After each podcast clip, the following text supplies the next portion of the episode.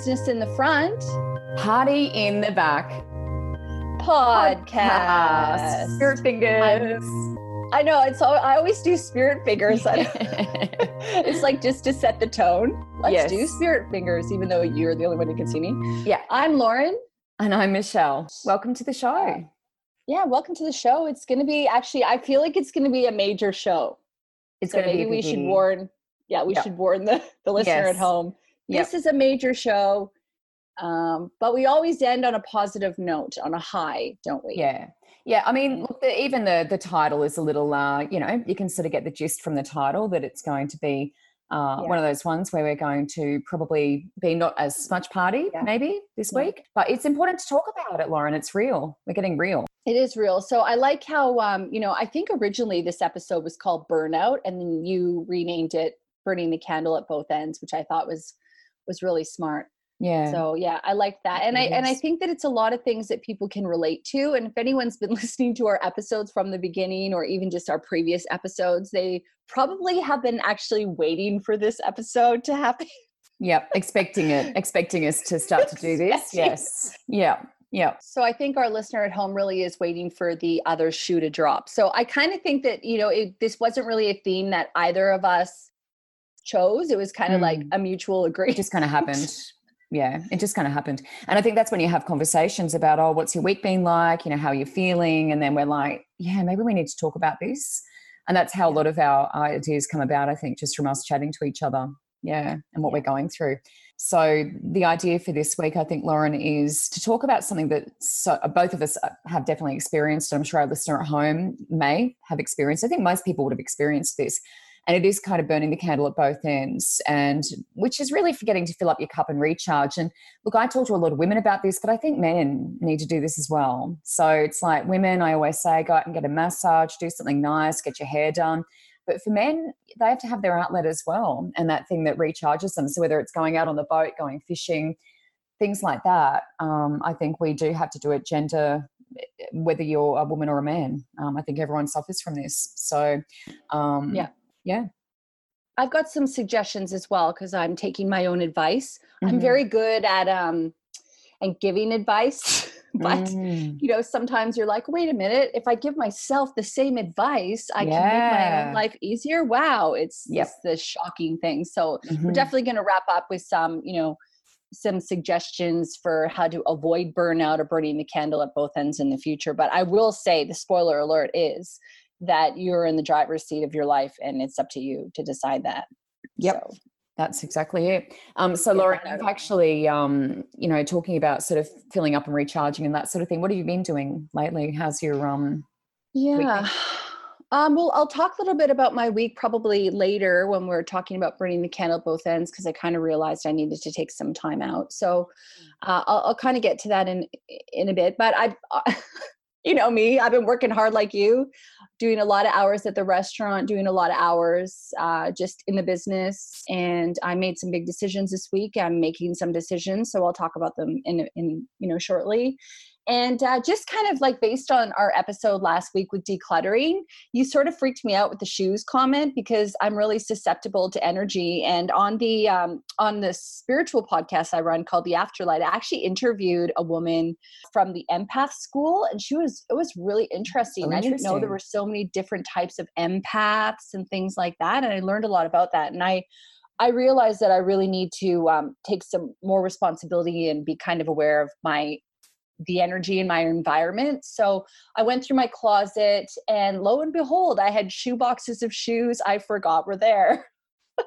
so I got rid of some and I dusted and cleaned everything. So it's kind of the next thing to do really is go through the clothes. I Mm. didn't end up getting to that, but you do feel sort of fresh when when you do make those those steps towards I guess decluttering and yeah, so I, I was inspired by our last episode and uh, so I kind of put that stuff in motion in general, and then of course some of the other things that I'll I'll share a little bit later in the episode. So And just I'd love to hear- shoes so that um, the listener Yeah. at home who may not have heard that episode, we were talking about how shoes carry a lot of energy. So it's not necessarily good or bad. It's just it can be a bit heavy.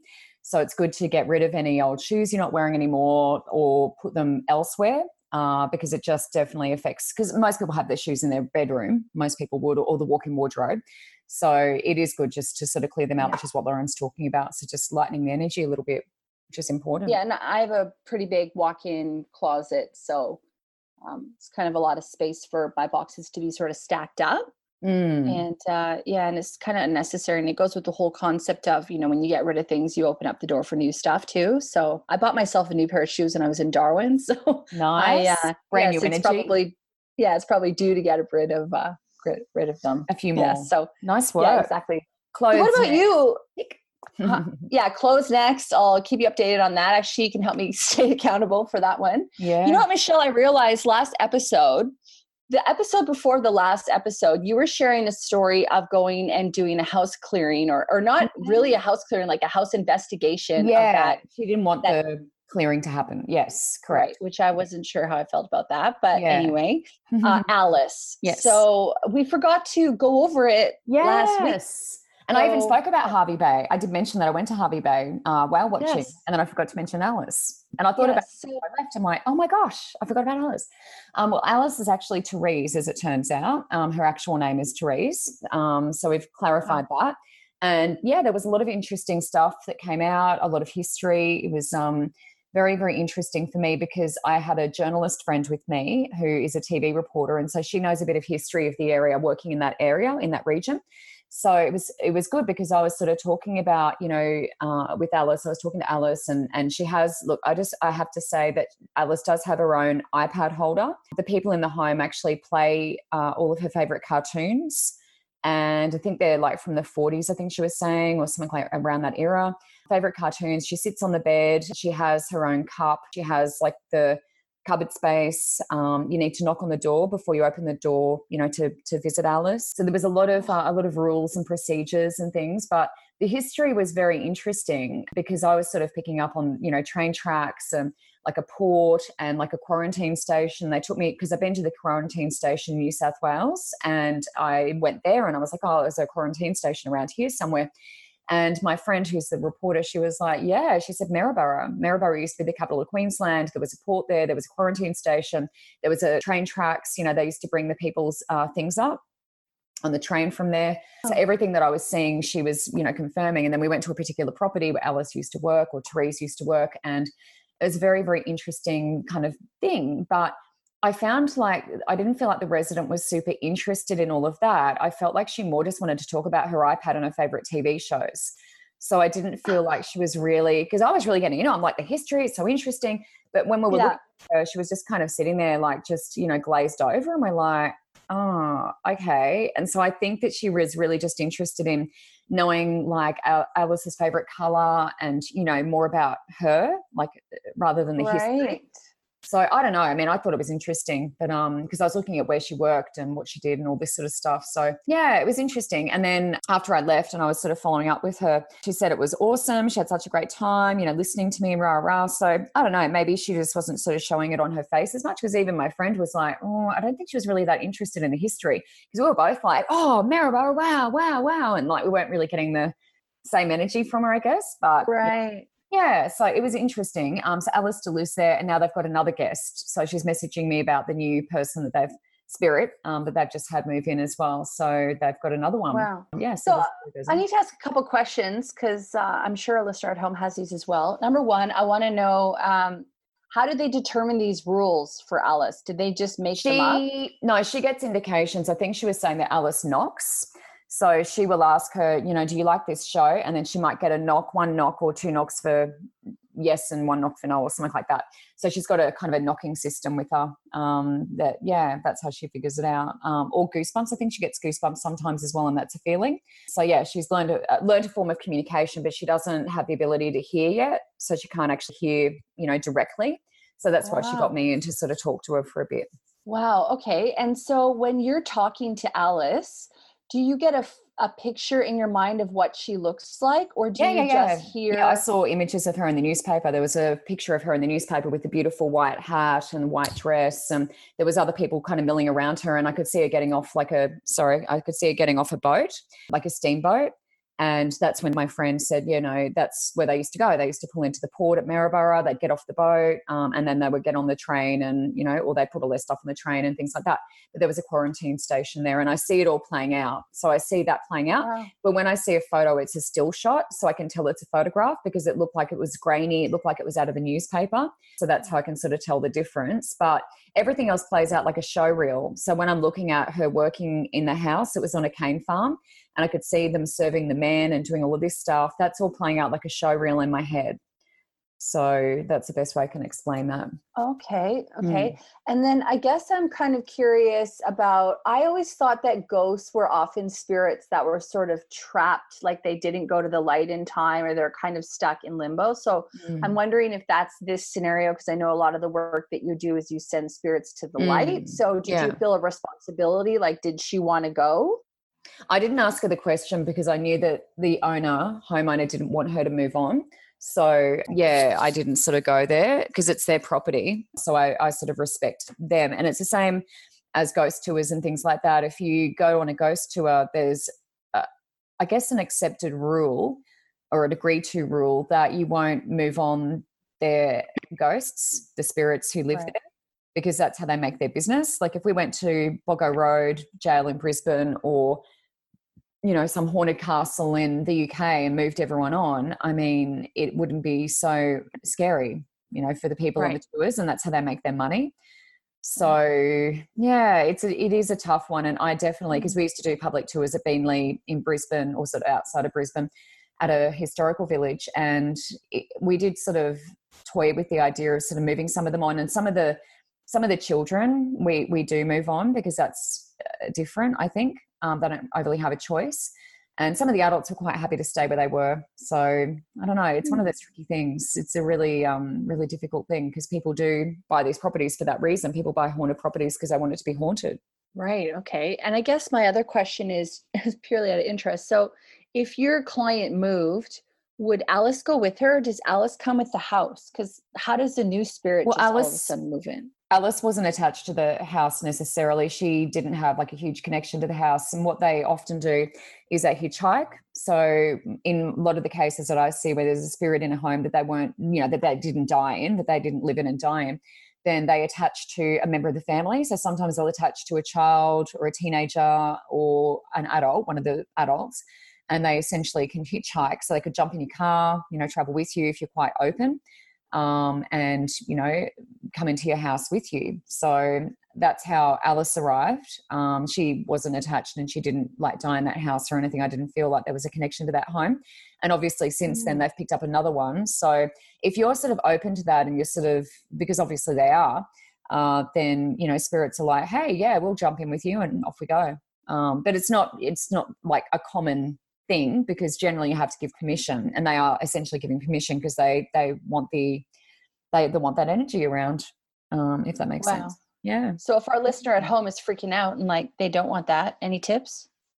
Well don't yeah don't open yourself up to that. It has to be permission you know because i'm a medium but i don't bring spirit home with me. I invite spirit into my home but if i don't want them here i also tell them when when to leave because I know that we've always got okay. control over the situation. Yeah. So right. it's just permission. It's always permission. Yeah. And it's and intention, are, right?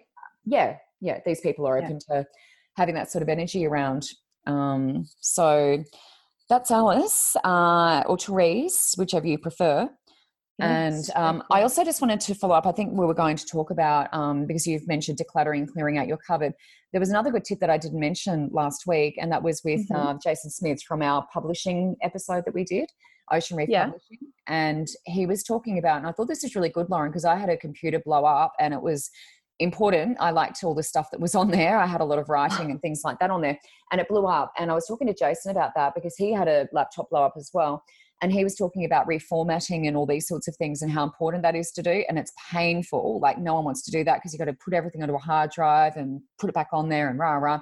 But he does that once a year and he hasn't had another computer blow up and he lost a lot of important stuff when that happened to him and so did i. So it's I just thought it was worth mentioning that it's uh, maybe a good idea to reformat your computer once a year or every six months, mm-hmm. depending on how much you use it. And especially with me, because I'm doing all my Zoom recordings on here, so I've got a lot of computer audio going onto my um, computer now, onto this computer, the Mac, and I'm finding it's running a lot slower and I'm having to clear things off more often. So I, I, do have a separate hard drive that I'm getting things off and putting it onto that. But I am finding it's running slower and it's taking longer to do the normal things that I do. So I definitely feel like I probably need to reformat this one as well. So I just thought that was another good tip that Jason mentioned to me. Yeah. If you don't want your computer to blow up, and um, no one really wants that, so I just yeah. thought I'd mention that. Continuing on from last week's episode as well. Yeah, that's a good idea. And decluttering stuff like your desktop, because your desktop actually, if you have a lot of files in there, it will actually drag it down. So just yeah. get rid of the stuff in your desktop. And I back up mine. I just have a um, time machine through Mac. I have time machine through Mac as well. Yeah. Hard drive. And then I just yeah. back it up like every week. Yeah yeah so i've started sort of doing that good but i think reformatting is a, a, good idea as well so catching up on our last week or this week has gone i've had a lot fewer people towards the beginning of the week i had school holidays and i think that that may affect you know my business people being away and things like that so i have noticed a bit of a drop that was towards the beginning of the week and then towards the end of the week yesterday i only had a couple of bookings and then i ended up being fully booked today I'm fully booked and working till 9:30 tonight. So um, it's pretty pretty full on. So it's just interesting. I find the different seasons, uh, people going away mm. and things, and I'm like, oh, beginning of the week was pretty pretty quiet, and then it's kind of back to normal, and I'm back up to earning over my minimum, over my minimum that I set for myself. So that's been really good and it's good because i do take i used to take things like that personally. I'd be like oh no one wants to see me. I'm a big low a big you know lonely kind of person here. Like you know what am i going to do? I have to go and get a job.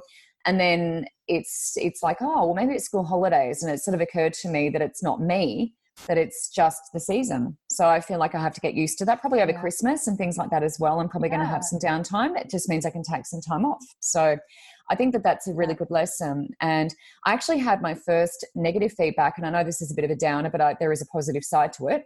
Um, but I did have my first negative feedback after my Facebook Live on Monday, which is a first. I've never had that before, and okay. it was pretty bad. Um, it was it was pretty full on, and because I'm so high, like I'm like in you know I'm up here, I'm like ah, you know, like an angel.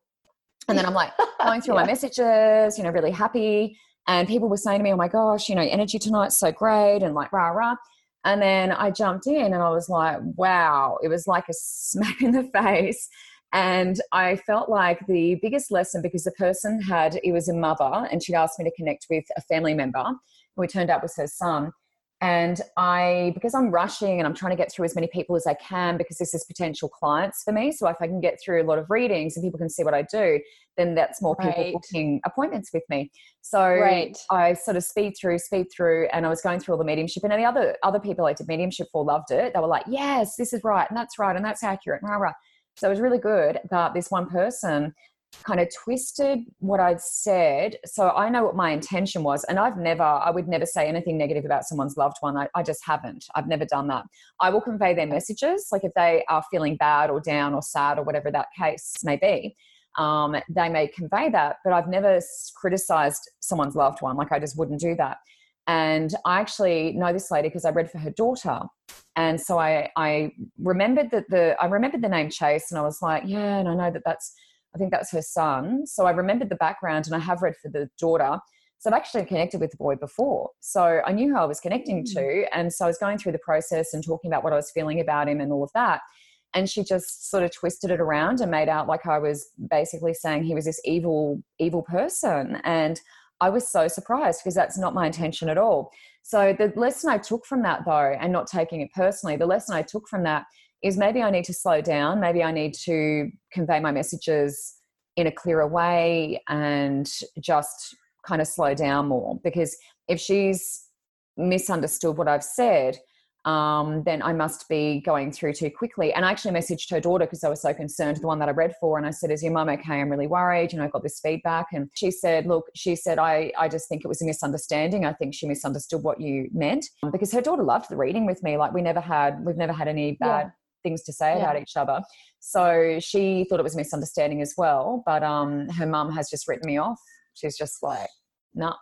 So for me, I feel like maybe I just need to slow down. And I think that's what I'm taking out of it as a positive.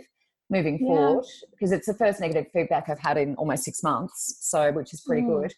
Um, but it did upset me because the worst thing in the world, I think, is being misunderstood. And I think Sharon might have spoken about this in our relationship reading um, message uh, podcast that we did with her, Sharon Chapman, the relationship coach. Mis- being misunderstood is the worst thing. And when your intention is just love and light, love and light, love and light, and someone takes Yeah. the darkness from that, I also Yeah. felt like probably she was still struggling. I feel like probably she Yeah. may be struggling with the passing and things like that Yeah. because it just was not my intention at all. I don't have any bad intentions. It just isn't my thing.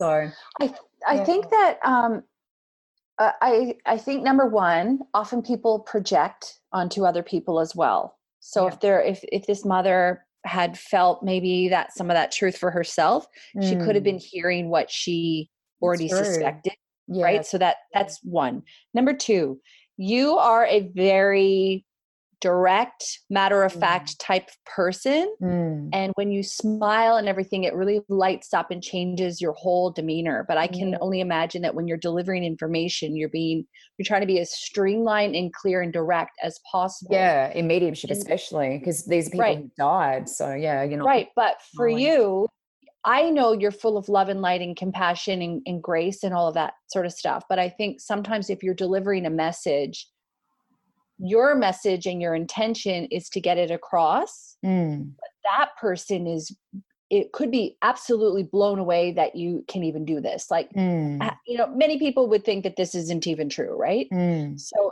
they could be dealing with that and you're right the grief and the missing and of that person and Mm. when we um when people like you and me we believe we just shift on to the next thing like we're a soul wherever you know we live on forever or whatever you know i actually don't know if that's what you think but that's what i yeah, think. yeah, yeah, you do. then yeah then you know for us it for you it might not be as difficult to convey this stuff especially because it's every day for you but for them like that's that woman's son. Mm, and so if she already had any feelings about him not being a genuine person or whatever then you couple it on with sometimes the messages might be not given to her in the in the sweet gentle nurturing loving way even though that's the intention behind it you're just trying to say this is what i'm getting yeah. and she might need a hug. And it's very factual yeah. And i think the difference is and and look she said she'd had readings before and um the things that i said had never come up.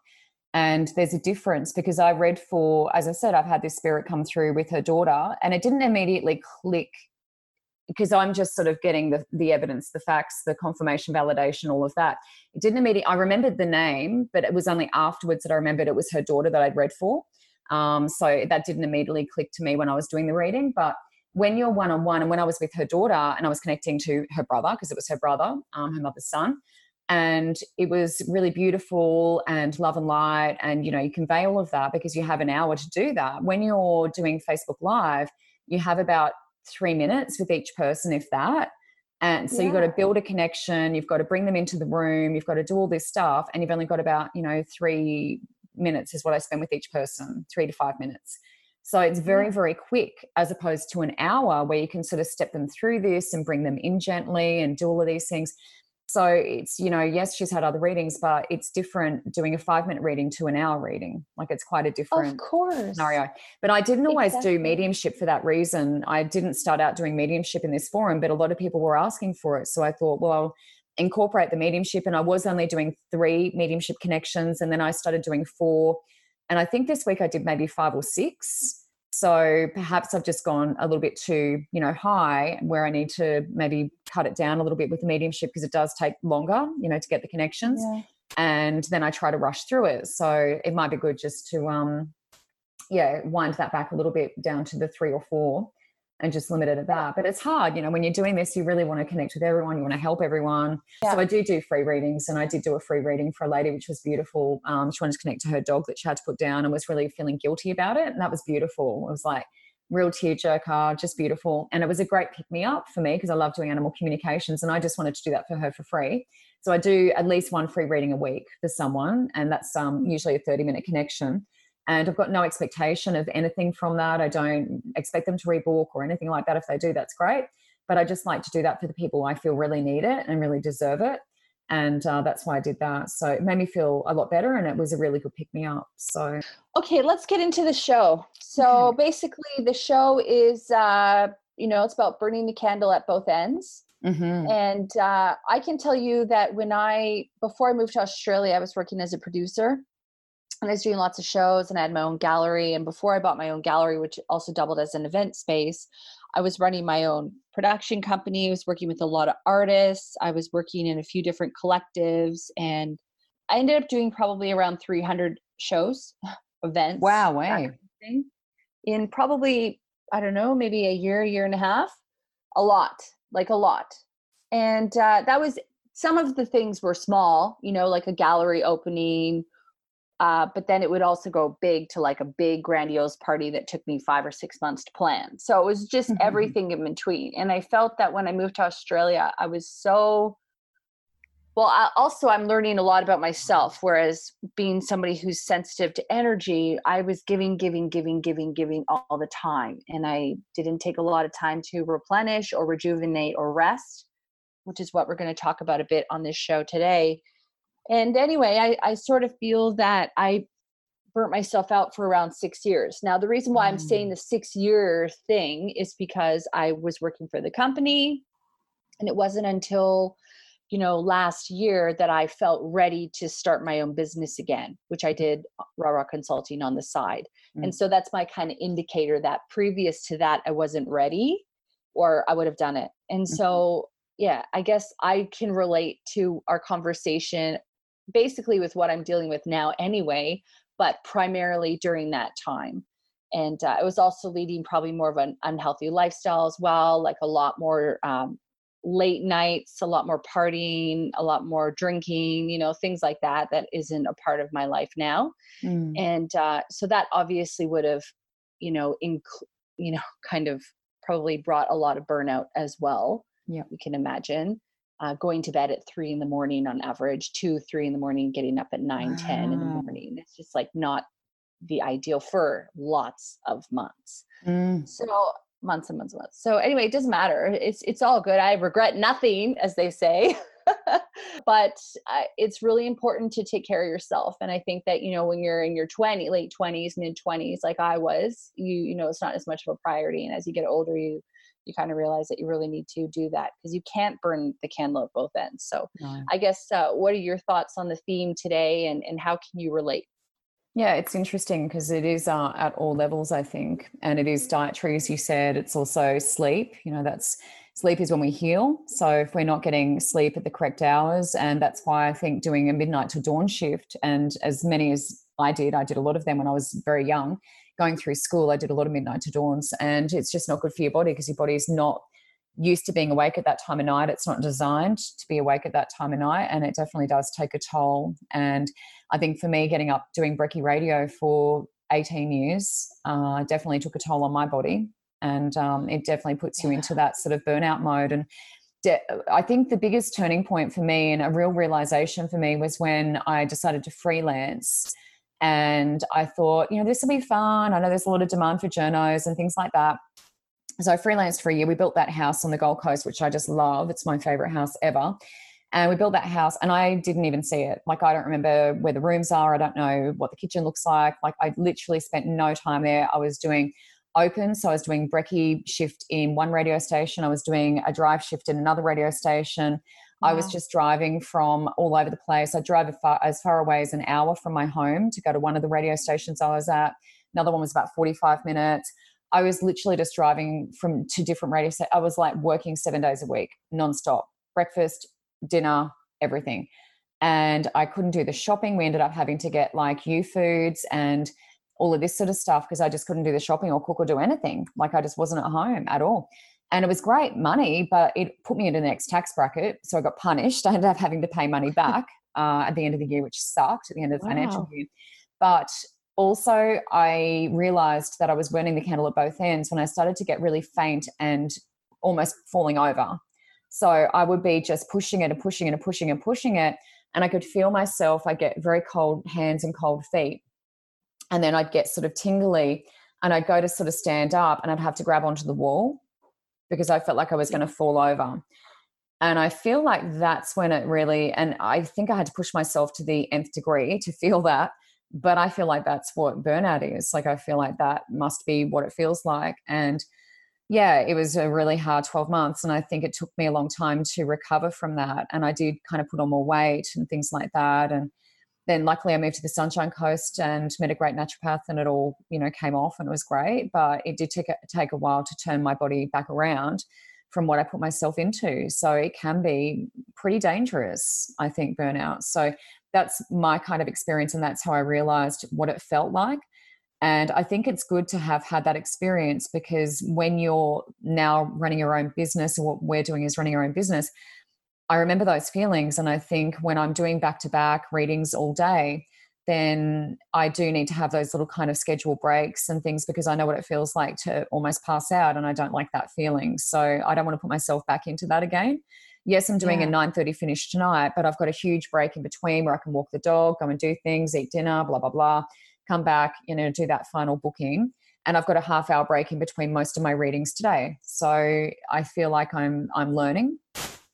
And hopefully that's what we are doing moving forward because we can only learn from our experiences. If we don't learn from them, then potentially they can kill us because you know that wasn't a good situation i couldn't have done that for more than 12 months what i was doing mm. it was just it was just crazy but um, a really good lesson so, the other thing with my readings and healings and things doing my own business, and I'm sure everyone at home can relate to this in their own business if that's what they're doing or even with the company, is you can't give 100%. So, I'm sure that when I was writing and things like that, I probably wasn't writing as well as I could, you know, news and, and things because I was exactly. so tired and I wasn't sleeping enough and things like that. And I wasn't, I was only eating new foods and it just wouldn't have been my best. And I think in this job now, it's the same. Like if I do nine readings back to back, which I couldn't even do, it's too many. But if I did seven or eight readings back to back without a break, the last person's not going to be getting much value for money. I'm going to be, I'm going to be exhausted. And so I think it's exactly. definitely been, yeah, it definitely been a good lesson for me. How do you feel about that? Yeah, that's big. I, I think that what you said earlier, you know, it sounds dramatic when you say you could die, but I believe it's true mm. because mm. people would get heart they get heart attacks. Yeah. They get panic attacks that they don't recover from. They have strokes.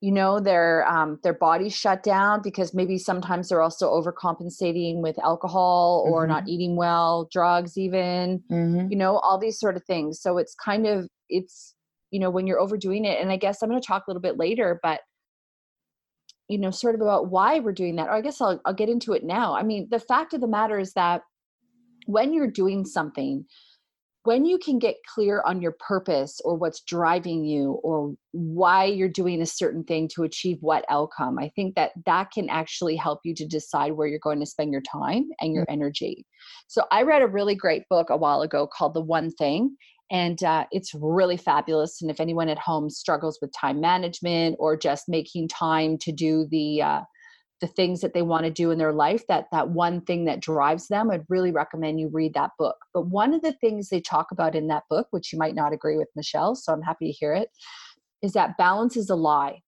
so I always thought that we needed to have, you know, if you have like the quadrant of emotional, physical, spiritual, and then mental kind of you know like a quadrant of that and then you sort of like tick and write all the things that you're doing in each area mm-hmm. i always thought it needed to be balanced but i don't really agree with that anymore i think that what you need to do is just honor where you are and listen to where you're at because some days and i'm sure you can agree with this i can work a 10 hour day and i feel fine mm-hmm. i don't need to balance anything I love what I do. I, you know, probably here and there I had a little bit of time to get some fresh air, some sun, or whatever. I don't need to do anything else. I don't need a physical, maybe that day um, break. I don't, right? But then the following day, I might need to go for my run. I might mm. need to meditate. I might need, right? I might need to rejuvenate. Or it's possible that I'm on fire and I can do another 10 hours that day of work. But then the following day, I need, you know, that balance again. So I think that, you know, a big part of it is kind of honoring where you are at mm. at the time that you're at it and listening i think that where we get caught up is when we when we go oh i really need a break but i'm not going to give myself that break yeah. i think that's where we get screwed yeah So I, I just want to throw that out there as far as the balance thing. I, I I think that you know, and the more self, you know, the more in tune people get with who they are, like self awareness, building that emotional, mm. You know, awareness of like, uh, and meditating and spending time on things that you kind of reflect on you know what's what's lifting you up in your life what decisions are you making that support the future you you know all these kind of things. I think that the more clear you are on your own journey and yourself you'll be able to make decisions that take you where you want to go and support you as opposed to numb numbing. Because mm. i think when we're workaholics especially when we work for other people and i'm going to talk about that in the next segment I think that sometimes we lose sight of why we're doing the things that we're doing. Mm. And uh, you know, we were kind of talking a little bit off uh, off recording earlier, but in the uh, in the power, um, sorry, in the Raw Raw Spirit team this month, we had a power hour, and it was by Noni Leonard. She's a live coach, and uh, you can find her on on Instagram and Facebook. Anyway, she was teaching about vision boards, and during her session, she actually had me on the on the hour with her, kind of commenting and asking questions and bouncing off of each other and stuff, right? And so she said to me, Why do you run the spirit team? And I went, Well, she goes, What's your why behind that? And I said, uh, Because, and I can't remember, oh, I, I, I would have said something along the lines of, you know, because I want to be of value to people. I want to, you know, I've got all this this knowledge and creative ideas and a lot of, you know, I know a lot of things and I want to share that information with people. And then she made me go, Why behind that why? And then I said, well, because I really want to empower people to be the best they can be, to find their own resilience, to, you know, move their business forward at the pace that they need to go at, but also help them be accountable, da da da. So, what that really taught me in that experience was that I need to be aware not only of the return on investment on where I'm spending my time on the things that I'm doing, but why I'm doing them.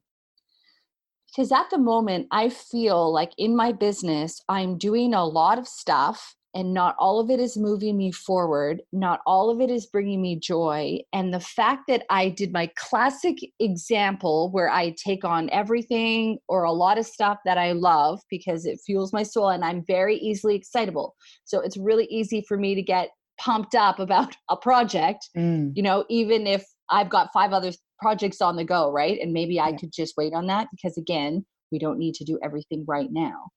So I'm I'm having to have a real kind of I don't know, I'm having to really get clear with myself about what my priorities are.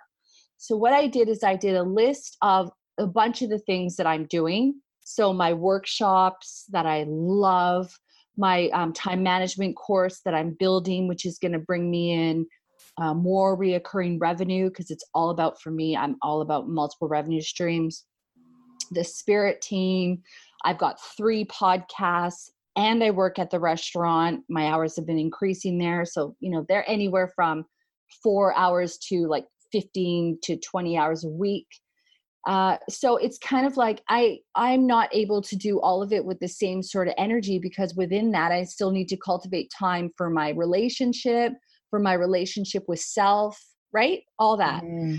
So, you know, I can tell you because we're friends. So what I decided is that I'm I'm not recording the Raw Raw podcast anymore. I uh, have already done a lot of work on that, meaning I have enough episodes essentially recorded to bring me to the end of December anyway. Wow. So I was just recording episodes so I could get ahead. Mm. Now, somebody listening might go, What? None of that is current. Well, uh, hello, I'm excellent at time management. So that's why I can do everything, but I am not doing, I'm not cultivating enough time for time off, which is what I'm going to go into, you know, after I take a breath and I give you a chance to speak about what my, you know, my strategy is and my plan essentially. But what I realize is that I was just recording a lot to kind of get on top of things so that I could set mm-hmm. and forget. But the challenge that I'm having is I'm not promoting all the stuff that I'm doing as well as I need to uh. because ah. I'm caught up with recording and banking all the episodes. And so my social content, even for business and party, I'm due in the next like couple days to rejig for the next month and a half, right? I'm not so it's kind of like well if i'm not promoting everything to the best of my ability why am i even doing it mm-hmm. so yeah so what i did and i mean on tuesday i had five podcast recordings in that day and kind of like you all those people deserve the best from me Yeah. and I'm on fire so that i'm supporting them and i know the direction i want to take the episode because i don't i'm not down for my guest controlling the direction i am i know the outcome i'm trying to get right Mhm. and so, yeah, so what I did is I went over the next month and a half, I figured out the episodes or the guests that I really wanted or had some kind of good relationship with or whatever. I've kept those episodes and I have can't. I canceled everything else. So That's a yeah, big deal. That is a big deal. yeah, because you know why, Michelle? A large part of me doing the Raw Raw podcast, yeah, it's because I love it and I love learning and all that. That's 100% true. But when you when you have a lot of things you want to do, Mm. something's got to give. And it's the one thing that at the moment I I'm not investing in a VA to do all my editing, so I'm doing all my own editing.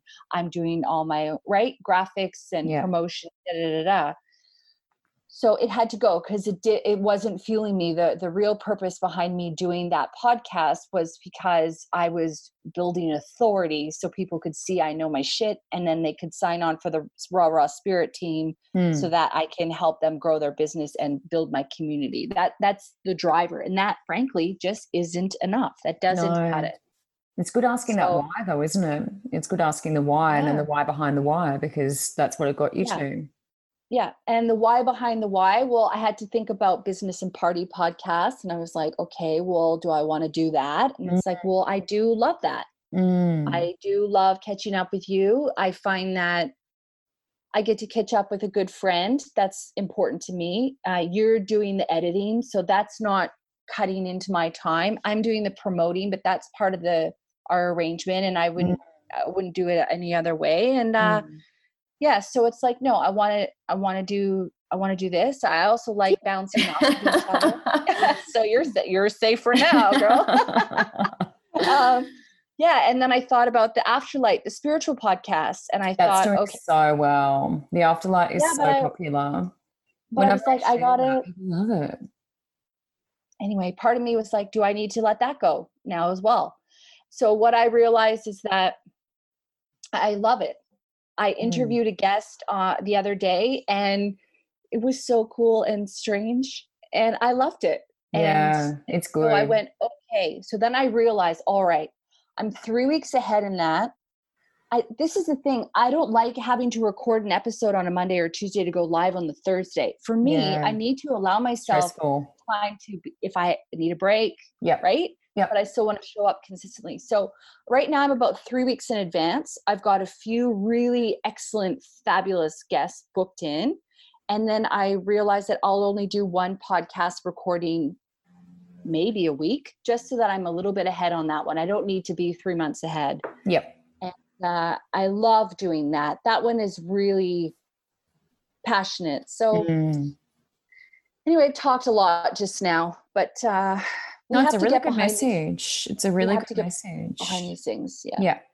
Yeah, I love that. I think um, there's a lot that I took out of that. I made a couple of notes because uh, the listener at home may not realize, but we often write down things that we like that we've sort of said during the show, and then sometimes use, use them as quotes when we're promoting our different episodes. So I wrote down a couple of things that I really like there. And I think the biggest message is, and, and I can sort of learn from this as well, is uh, when you're doing too much, you're not promoting yourself as much as you could be. And I think that's what I took out of what you were saying. When you spread yourself that thinly, which is what uh, we do sometimes, then we're not promoting ourselves. We're not getting the content out there so that the people who need to read or listen to what we're doing, they're not receiving it because we're just so Yeah. caught up in getting three months ahead, three months ahead, three months ahead. So Yeah. it, it makes a lot of sense. Uh, and I think that was really great. And the way that you worded that was perfect. So, thanks. yeah, it's an important lesson. And I think whether we're self employed or not, and both of us have worked for companies for many years, so self employment is a new, relatively new thing. Um, we can still suffer burnout. And I think that's a lesson from this is coming into my own business. I kind of felt like, oh, it's going to be different. I've got, I can schedule things, I can do this, I can do that, I've got all the control.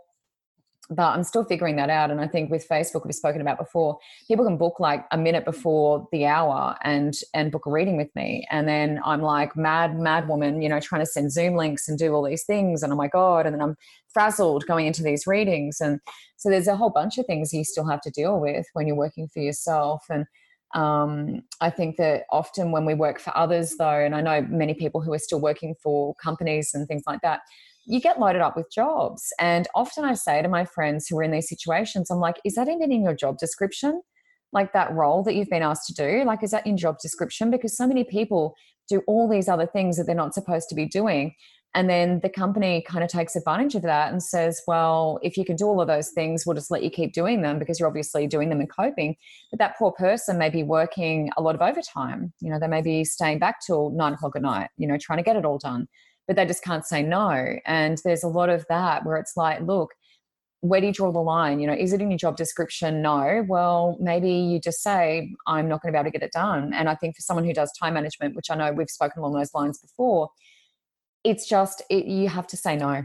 You just have to draw the yep. line. So I think whether you're working for yourself or someone else, it can even be harder. I think working for someone else and having to tell them no is more difficult than telling mm. myself no, I think, because with me it's just rescheduling moving things around sometimes i'll say to people you know what uh, i need a, a, a bit of a break or i'm running a bit late can we do this you know can i bump you another 15 minutes or something like that and just ask if that's all right so i think it's all sort of a learning process but i do feel like it's easier to kind of say no to myself in my own business than it was to have to do that with someone else especially if it's your boss and um, that's sort of what i've learned from uh, doing this. But the whys are important to me because I certainly have been asking myself, um, you know, why am I doing this? And my my why for this is to help and heal.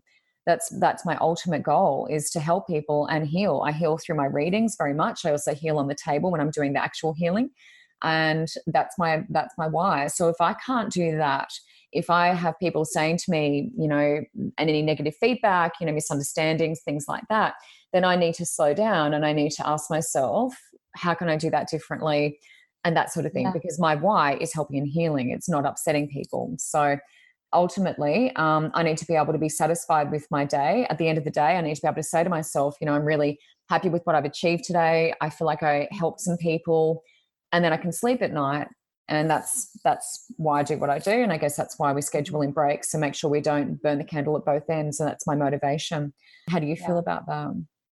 Well, number one, people often avoid saying no because it creates conflict. Mm, so yeah. that's that's normally what happens. So I think once you know that, one thing that I've been teaching in my workshop actually is how to say no. And you know what I, I had the people do is I wrote some scripts and they actually practiced saying no to each other. They got ah, up and they they ah, actually did good. the exercise of saying no because often if you re, if you practice saying no to somebody or you practice different ways of saying no and you actually legitimately practice, the chances are of you reacting in that way is actually going to be more likely.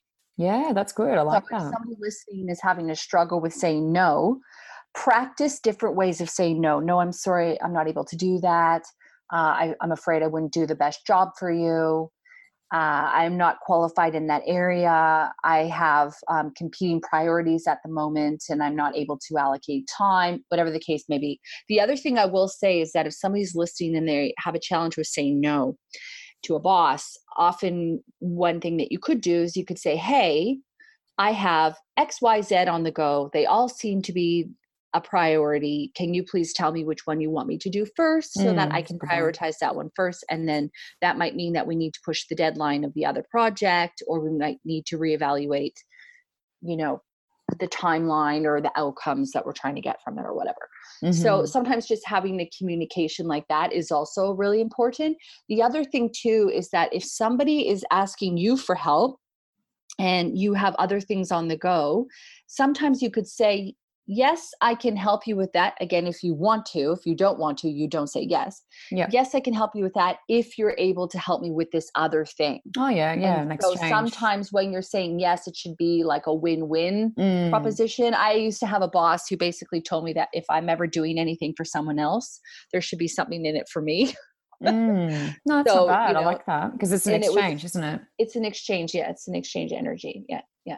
So the other thing I, I will say is that uh, I wanted to talk about lunch breaks. So I don't know if you saw, I put out a piece of content recently and it was just, you know, me sitting outside for a couple minutes talking about taking a break.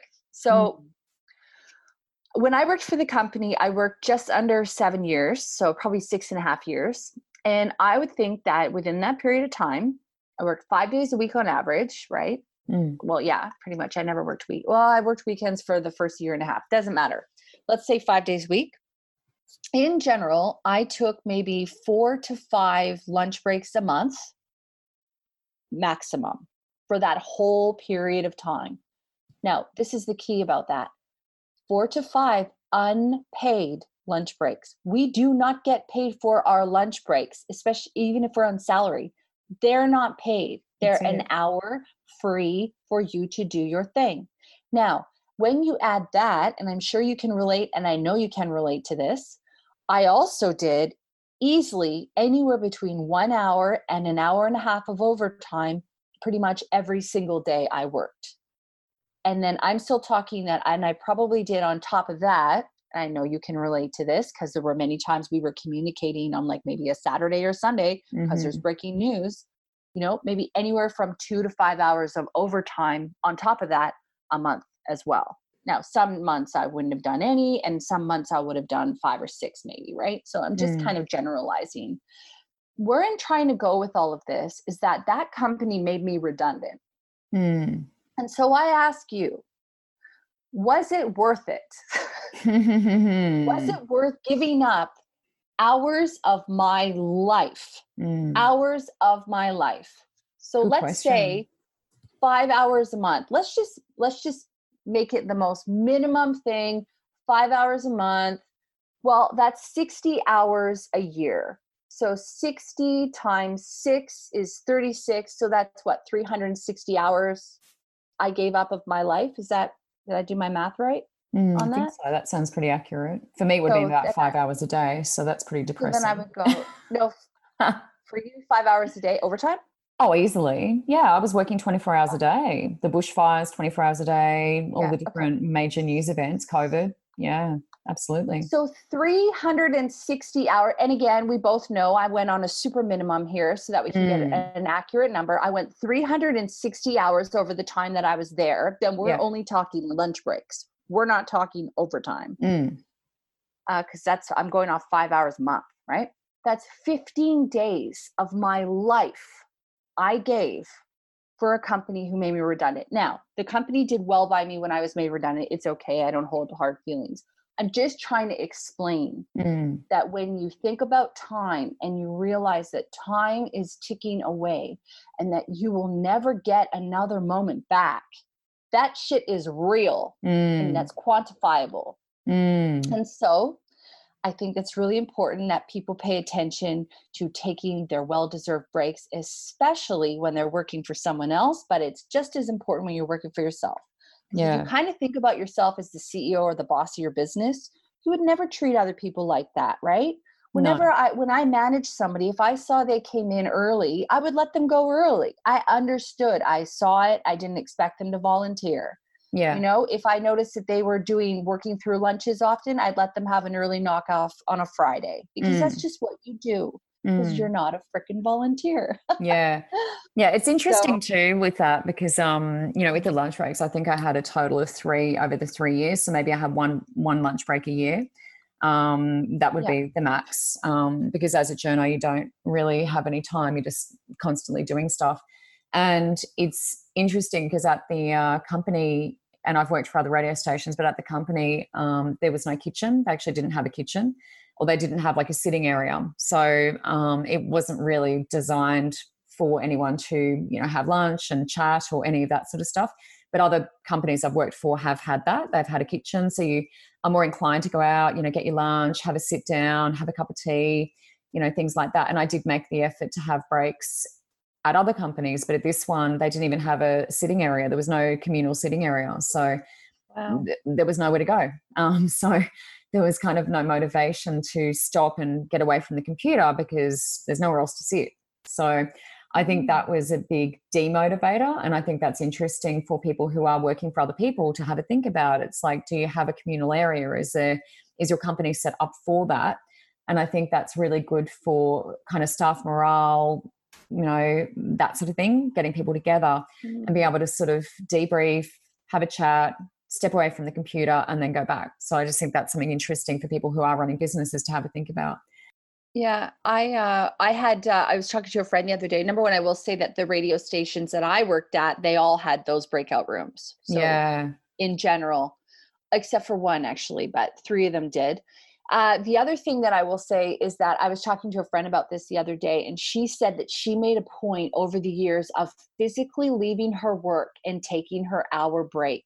Mm. And so, whenever I would, in the kind of like the last few months of working, I actually would take a break. I'd go to my car and I'd sit and read a book, or I would go and do an errand or mm. whatever. Mm leaving the physical area is also really really good. And the other thing that i want to throw in here to the mix is is attitude. Because mm. i noticed that when i saw other people take their lunch break i sometimes felt resentment. Yeah. Or when i noticed that they were taking a 15 minute break and i'm shouting out for a minute all the smokers you know if you're a smoker i know you're not michelle but you know fine that's you you live your own life that's that's fine. But when you're not a smoker you're not taking these breaks. So when a smoker is going off every 2 hours or whatever for 15 minute break well non-smokers are not getting those breaks. That's correct so that's the other thing right? But yeah. i noticed sometimes people would take a 15 minute break to just reset their mind and i would feel resentment over mm, it yeah. i would think to myself how is it that I have so much work here that I can barely breathe, you know, because I have that much to do, and you can go and you can play ping pong, or you can go and you can fluff around, you know, the, the office. So, but again, it was up for it was up to me to to make that a priority, and I didn't mm. do it. Yeah. So if you're feeling resentment or anything, you're responsible for your own life. No one else is going to sit. You think somebody's going to sit there and go, you know, in general, hey, make sure you take a break. Like mm-hmm. I would mm-hmm. do that with people I manage, but mm-hmm. no one did that to me very often. No. Right. And it depends on the company. Me. I think it depends on who you're working for too, because it's like, for sure, if that's yeah. the norm, the norm is to take a break, then I guess that's the norm. And I think we gauge that when we go into working in a particular place. And I know one of the companies I worked for, which is a very big uh, network, and they were just awesome. They had like the air hockey, they had like a studio where you could go and hang out and listen to bands and like all this really cool stuff. They had ping pong, they'd have a ping pong table in the reception area. Um, so there was it was just a lot of fun and it was just a completely different relaxed environment and it was expected that you would take some time away. So i think that all of that comes kind of from top down yes, and for sure. there was a lot of uh, questions around you know they'd send out a, an anonymous survey and say you know how are you feeling? What do you think we could be doing differently? They were very interested in how we felt and how we were coping and how our mental health was and things like that and they would deliberately ask. And I've worked for other places where they were like, "Oh my god, oh my god, don't talk to me, don't talk to me, I don't want to know." Right, like, you right. know what I mean? So I think a lot of that. Yeah, there's no HR person here or anywhere. Yeah. so I think it's it's kind of you get a vibe when you work for a particular place, and you, you figure that out as to what's expected. Um, but I think working for myself, I've had to say no to a lot of people. And you spoke about saying no before. I've had people, as soon as I've jumped off a Facebook Live, say, I want a reading now. I want a reading and healing, which is an hour and a half. And I finish my Facebook Live at 8.15. Then I'm mucking around, you know, taking bookings and things till 8.30, quarter to nine. When I first started, it was like 10 o'clock. I'd still be taking bookings and sorting people out. And then I have people say, oh, I want a reading now. I want an hour and a half of your time right now. And that would take me till 10 30, 11 o'clock at night. And I'm like, no, like there's no way I'm doing this. But if I feel like I've got enough energy and someone says to me, Can I just get half an hour? Can I just have half an hour? I didn't get a reading. I'll pay you, like, no problem, blah, blah, blah. And I feel like I've got the energy to do it. I'm okay to do that. And I did do that last week. I did a reading for a lady straight after my show, um, and she was in quite a state. And she paid me, and it was half an hour, and I was good with that. An hour and a half, I'm drawing the line. So I feel like I sort of gauge my energy levels, how I'm feeling. If I've got the energy to kind of proceed with that, then I'll do that. Uh, same as tonight, you know, working till 9.30, I've got a big break in between. So, you know, I just think it's listening, like you said before, listening to how you feel. Um, and if someone's going to pay me, fabulous. But if someone's expecting something for free, and I get this every week, I have people messaging me, "Oh, you didn't get to me, but you know, can you answer my question?" I'm like, "Sure." An hour is this, and half an hour is that, and blah blah blah. By the way, you'll be really proud of me. I put my prices up. Forgot to mention it. I put all my awesome. prices up. So right. I'm still experimenting with it because normally I get a lot more reading healings. But what I've noticed, and this is good around burnout and the conversation we're having, is that this week I've done less bookings. So because the school holidays, but I'm still mm. way up on, uh, way above my minimum because I have a minimum sort of what I want to earn, way above that. Um, and it's fabulous. So I've definitely done less bookings, but just having $10 more for my readings each week coming in and I did put my reading healing up, as I said, and I didn't get a lot of reading healing bookings. And normally I get a lot more. So mm-hmm. I've sort of been experimenting with that. I put it up to 99 and it was 90. And then I've dropped it back down to 95. And I still haven't, I've only had a couple come in, um, not as many as I'm used to. So I'm sort of working with that. So I may have to rejig that a bit more. But can I comment on that for a minute? One thing I learned the other day, I haven't done a lot of studying into this, but I'm just telling you that somebody mm-hmm. that I'm taking some training from, they said that when you're pricing things, you always want to end it in an odd number, but not the number five. Ah, see, I did 99 and I didn't fi- I didn't get any uh, bookings. I only had a couple. apparently, sevens and threes are very good. Okay. That's good. Good advice. so just see how that feels. And what's really cool too is that next week we're actually talking about pricing mm-hmm. in our next week's mm. episode. Yeah, so that could lead so we can see whether or not um, Courtney's got some advice on that. Okay, so 95, maybe not so good. Yeah, 397. Yeah. Okay. Well, I'm experimenting, but um, yeah, 99. I did get a couple of people paying that, but it definitely was way lower than what I normally would get. I do lots of reading healings, and I thought, mm, I think that that's definitely had an impact. So I'll um, have a look at that, and then next week we're going to talk more about this. So it's going to be a good segue um, for next week. Um, and so, Lauren, did you have anything else to add about, you know, what else you've been sort of doing, scheduling things into your week or anything like that? Yes, I do want to talk about that because it's super important. So, number one, I just want to remind everybody that everybody, sorry, you and our listener at home, mm. that, uh, you know, basically it's normal to get into a habit and then sometimes we forget about the habit and we get out of it and then we mm. stop, reset, regroup, and do it again, right? So, for me, being great at time management, I sometimes forget to get into my own habits again like i'll i'll do it really well and then i'll stop and i'll kind of like all of a sudden it's like oh no and i'll be more reactive than proactive. Yeah. so where i'm going with that is this okay? So i'm having this huge realization about where i'm spending my time and what i want to do and then i realized that i hadn't actively been scheduling in my weeks properly that I I was becoming more reactive and that's mm. not how I recommend anybody run their business. I think you need to be proactive. So what I did is Sunday night I went on Trello. I run my uh, my schedule by Trello because that works for me. So I'll just explain my process mm-hmm. and maybe our listener at home and maybe even you Michelle will find this helpful.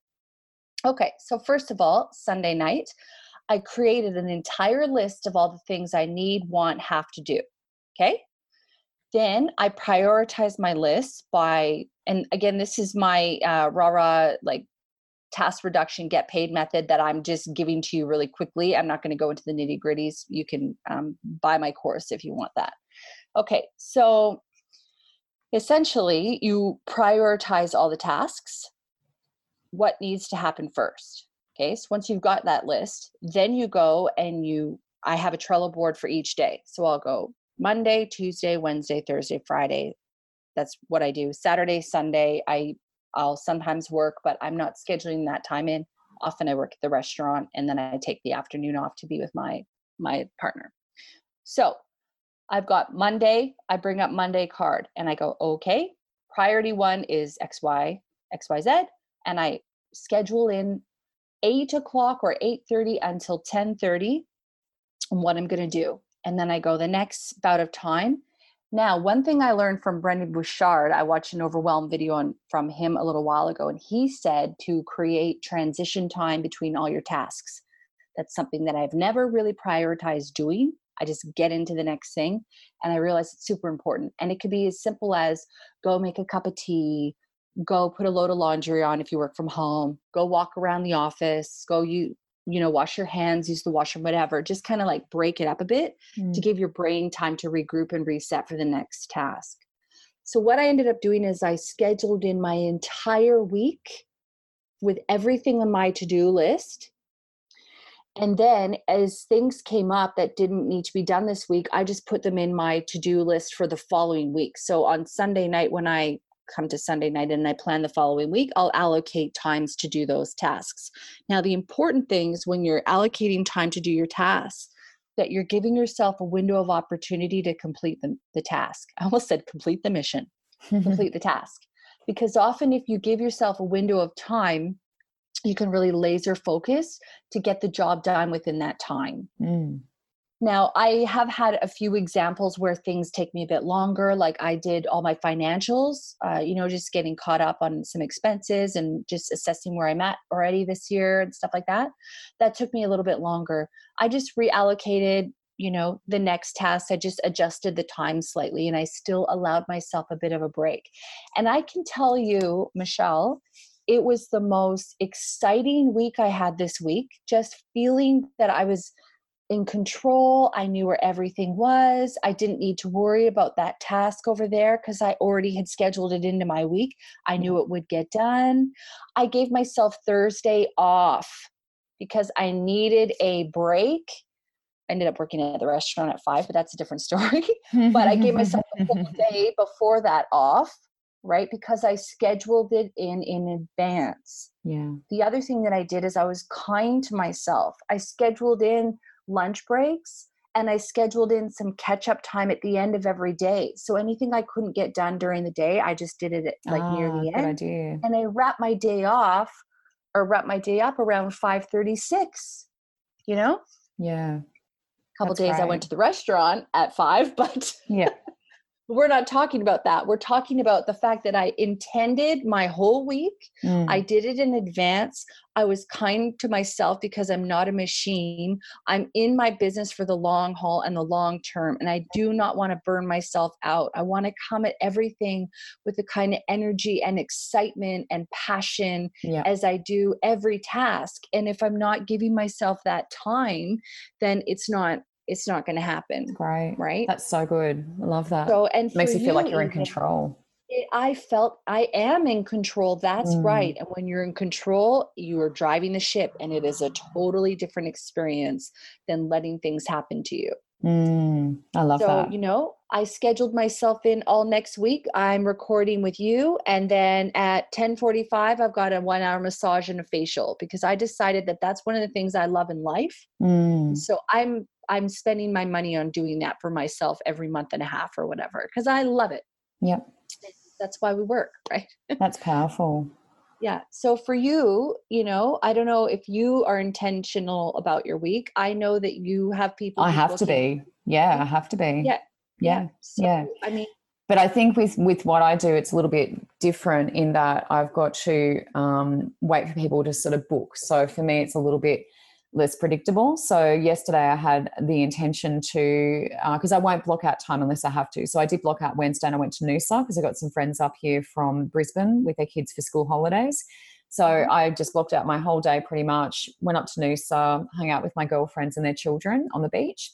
And um, that felt great, you know, felt really good to do that. And I was like, I did have a reading booked in that afternoon. And I was like, yep, you know, I know I've got to be back at that time to do that reading and then I ended up getting two more readings kind of squeeze in. So I ended up doing sort of one hour one and then two half hour ones either side because I was like, oh, well, I'm sort of heading back. I can make it for that, you know. So I ended up coming back and I ended up doing three readings. But mm-hmm. it was mm. good because I got to spend half the day or three quarters of the day in Noosa and then I just came back and squeezed some readings in the afternoon and I felt great. So I think when I can do that, that's good. But otherwise, you know, on Thursday I was just like, well, I'll just see if anyone books, you know, whatever happens, happens.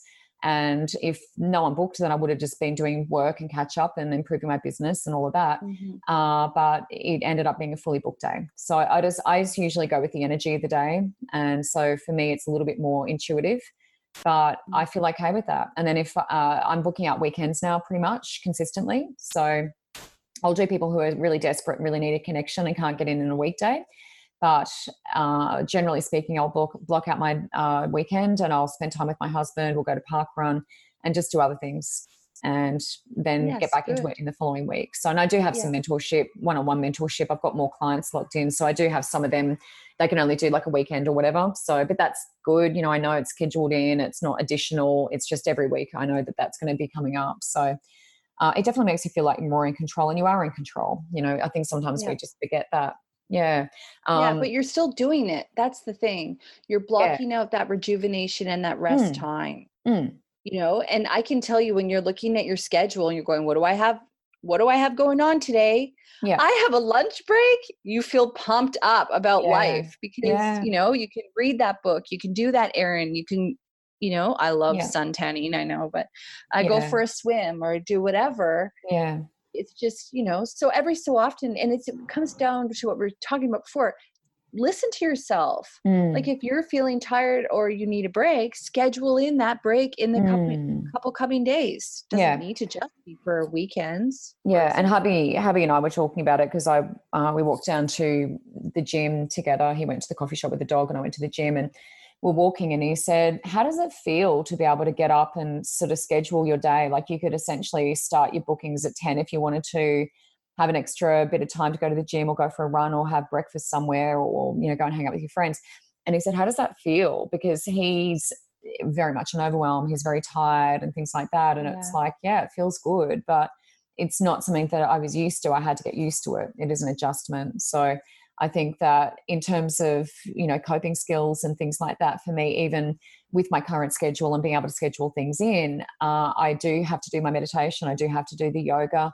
I do need to maintain my energy because when people see me, if I look like I'm about to, you know, fall over and I haven't been sleeping for weeks, then that's not going to be good because that's not the energy that they need or want. So when they come into my space and they're like, wow, you know, your energy in here is awesome and, you know, all of this and the reading's so great, that's the feedback I need and want. And that's what keeps me going, you know, with referrals and, and people like that coming back. Um, the other things that I use, Lauren, I just wanted to mention a couple of things that I find yeah. improve my life um, in terms of working for ourselves and not getting into overwhelm. Is there's a couple of things that Sharon Chapman, the relationship coach, has taught me about kind of balancing both sides of your brain. And we spoke a little bit about balancing before but you know following your index finger with your eyes both of your eyes so going to as far left as you can as far right as you can is actually balancing both sides of your brain so if I find that I'm getting into sort of overwhelm and I'm getting panicky or anxious or any of those things, I follow my uh, pointer finger with my eyes, far left, far right, very slowly, just from side to side. And that actually balances out both sides of your brain and can bring you back to this, back to alignment. And when we're in overwhelm and things like that, we've come out of it. You know, we're not listening anymore. We're not listening to our bodies, how we feel, things like that. So I find that's a really good one. Nostril breathing, alternate nostril breathing is something that you do in yoga where you put, you know, two fingers on your forehead and you've got your thumb and your pinky, pinky finger and your alternate nostril breathing. So you breathe in through one nostril, hold the breath, um, breathe out through the opposite nostril, and then breathe in through the opposite nostril, hold the breath, and then out through the opposite nostril. So it's alternate nostril breathing. They often do it in yoga, and that's also balancing both sides of your brain and bringing you back here, back to alignment. Uh, something that Sharon talks a lot about as well as tapping. So she uses a lot of the tapping. So that's activating, you know, head space, activating uh, heart space in a very basic way, and activating your body. Um, and it's just bringing you into the space and setting the intention for the day. So sometimes I wake up and I'll do that, you know, and tapping really connects you into your body. Um, and that's also very calming. Uh, so I there is a tapping along all the meridians. There's different meridians in the body which I've learned, so I can do tapping on all the meridians as well. But I find that tapping is really great as well, bringing you back to the present. Um, and we talked before, you and I, about having a supportive friend, having someone around who holds you accountable, things like that, someone you can check in with or can check in with you. So I find that that's really good. And I feel like our catch ups, the podcast, and that's why I enjoy it, is because we would do this anyway. So we'd either catch up, you know, once a week or once a fortnight anyway, but we get yeah. to do this in more of a public forum and share our thoughts, feelings, and otherwise with the listener at home. Um, so I find that's really helpful and also grounding. Um, going out on the grass, I try to do this in between readings if I have a second, go out on the grass, you know, deep breathing, um, drawing in the sun's rays, you know, being in the sunshine, watching the bees. I like to go and watch the bees flying around my lavender and herbs. Mm. And I find that really brings me back as well. And um, Beyond Blue, Lifeline, and Are You OK Day. I wanted to mention those because Are You OK Day I just love it. I mm. think it's such a great thing because a lot of the time you just say, Oh, hey, how's it going? Like when you're working for a big company, people are just like, Oh, yeah, good. Yep, yep, yep. And no one really gives you any real detail or information about how they're feeling. And yeah. one of my friends is a teacher of early childhood education and she does such a good job because she's asking the kids to tell her how are you actually feeling? What are your feelings like? You know what do they feel like? What does nervousness feel like? You know stuff like that. And really like i don't remember anyone ever asking me that when i was a kid but i remember feeling some pretty big emotions and not knowing how to express them or deal with them or what that mm. meant and I feel like getting into that with our children, you know, how we're raising our children and things like that is also really important. But if you are feeling super down, and I have made referrals to people, I've had clients who are in a real state and they've rung me because I felt like I was their only friend. And that's, you know, that's sad. That's heartbreaking that they don't have a support network and they're ringing me because we've met once and, you know, my, my readings are very intimate and I have to refer them on. And so, if anyone is in that sort of state, anyone listening at home who's you know feeling down and, and things like that, and you need someone to talk to, and you don't have that support network, um, especially with isolation and restrictions and things, you know, people are cut off a little bit more. Um, there's always Lifeline 13, 11, 14. Are You OK Day, I think, is a great day. And uh, Beyond Blue. All of those people do, all those organizations do a really good job. Um, and so I just wanted to mention that as well um, for Beautiful. anyone who is feeling a little bit down. Yeah those are all so valuable and helpful and i'm going to borrow some of those for my um, next workshop with overwhelm because mm. i give a lot of strategies but i i haven't given the uh, the nostril and the finger strategy and one thing that i learned as well from another woman was that when you take your um, hand and you do like a figure eight kind of movement. Yeah, that's similar. Yeah. That also helps with the balancing. It actually makes you feel really good. and when you have yeah. anxiety when you do that, that actually really helps as well. Yep. So yeah, really so that great. was great. Uh, I don't really have much for the party element. I was going to recommend that people meditate. You already mentioned it, so let's just stick with that. Okay. Hay House Meditations, wherever you get your podcast, they've got a podcast channel there. Hay House Meditations.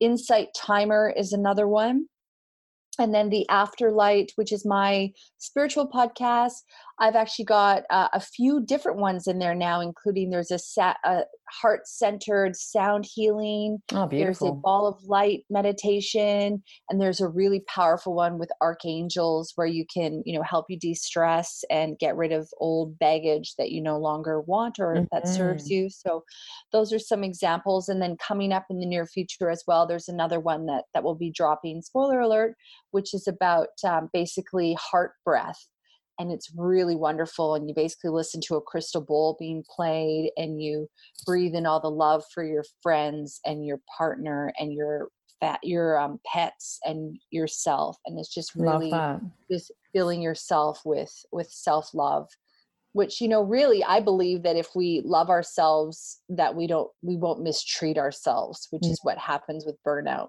yeah, and there's a link, I think, with the afterlight and all of that. There's a link in the show notes. Um, so if people want to find out more about all of those things, and if you want to put a link about Insight Timer, maybe in Hay House, we might pop that in the show notes as well. Yeah, let's do that. that so people great. can find out a little bit more.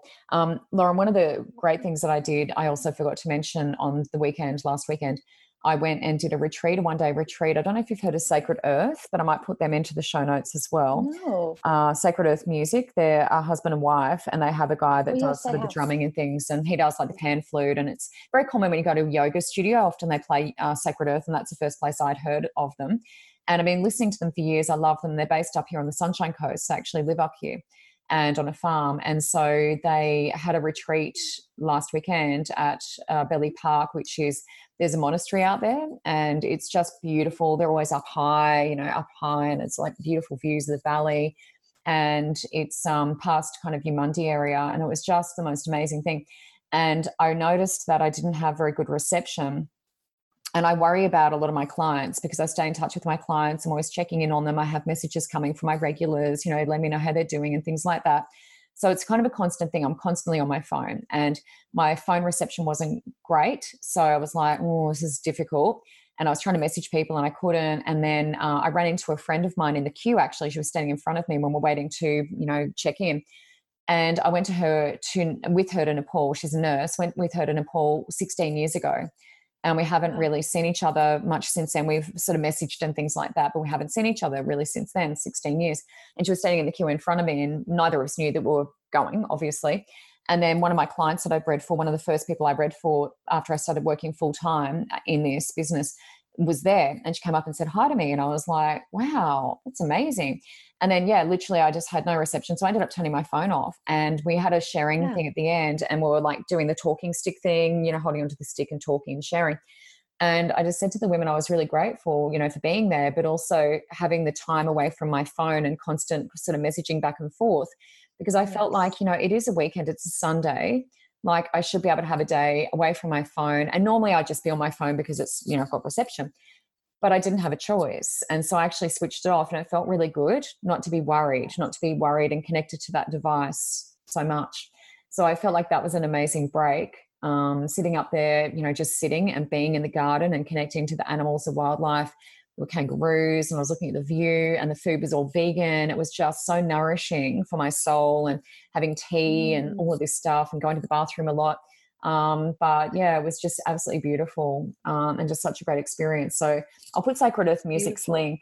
Yeah, and they actually gave out their music, so we got to sing along. It was a sing along, so they gave up our, our music, the words. It's all in Hindi. Most of their songs are in Hindi, so we were singing along in Hindi and it was just, it was epic. Like I couldn't believe I was singing along with Sacred Earth. Like everyone's like belting it out and it was just really fabulous. So that was um, things like that. I, I feel like, you know, in those sorts of gatherings, and there were men there as well, but the sharing circle was just women in our circle. And I remember when I was doing my own circles, um, doing the hands, and I think I've said this to you before: left hand's always up, right hand's down when you're when you're holding hands with women in, in space, um, holding space for oh. someone. So we don't do that so much after COVID. I don't think I haven't found that so much, but left hands up, right hands down. So we receive um, and then we give. And I always remember that. You know, we receive in our left hand because that's the one that's always up and the right hand's down, and that's the giving hand. So we have to receive before we give because we're receiving, we're topping up our cup, we have the energy flowing in and the energy is flowing out. It's like when I do stretches and exercises with my group when I'm doing mentorship, we always exercise before we use third eye, which sounds weird, but it's like getting all the energy flowing around your body allows you to see more clearly. Oh. That's why I try and stand up between readings and go and exercise and move around and then come back and sit down again because uh, we don't want our energy to be too stagnant. So oh. when we're oh. building up our energy in our bodies, I always get people at the end to kind of do some bouncing, like just on the earth, not jumping, but just bouncing and sending any excess energy back into Mother Earth so that we're giving back. So when we top out our cup, it's important, you know, to receive and then we give. And that's how how it works. So I always like to think of it, yeah, that way. So it's sharing energy with others, um, paying attention to how we feel, as you've already spoken about, um, and you know, just noticing, yeah, physically if you're pushing it too far, maybe you cancel, maybe you push something, maybe you cancel a booking, you know, push something, move someone so you can have a bit more of a break if you feel like you need it. So I mm-hmm. think that all of those things are really important. But as I said before, you know, there are organizations you can reach out to if you need that. So there's always help available, is what I want to say. Yeah. That's really wonderful. And uh, one thing I will say is yesterday I took myself out for lunch on my day off and I, uh, nice one. I ordered myself like anything I wanted on the menu. And I just sat there and I just enjoyed it in the sat on the patio. And, you know, yeah, I was kind of deter I was kind of felt drawn to go on my phone and check things. And I decided no. And I put it to the side and I just kind of sat just doing nothing for a while because I was trying to figure out a few things. And mm. so I mm.